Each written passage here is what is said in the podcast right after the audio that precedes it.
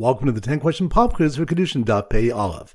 Number one. Which stuff we learn that we give malkus based on chazakos and we give skila and sreifa based on chazakos? That's on Daf. Pei. Good number two. Which stuff we learn that if a husband is in the city, we're not concerned about yichud? That's on Daf. Pei Aleph. Good number three. Which stuff we learn when one returning from Medina Yam must prove his wife's and children's yichus? That's on Daf. Ein Tes. Good number four. Which of the when a Kohen who has relations with a triple almana is only chayiv one set of malkus? That's on Daf. Ein Zayin. Good number five. Which of the one about needing kapara for intent to do a nevera, like in the case of one who intended to eat pork but ate kosher meat? That's on Daf. Pei Aleph. Good number six. Which stuff we machlokes if we burn truma based on chazakos and the case of the child playing with dough near a dead sheretz? That's on Daf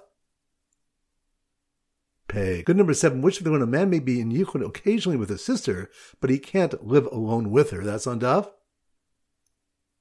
Pei Aleph. Good number eight, which daf do we machlokes whether a father is believed to say that a son is a mamzer? That's on daf. Ein ches. Good number nine. Which of the when the Rebbe Lazar taught that a kusi cannot marry a kusis? That's on daf.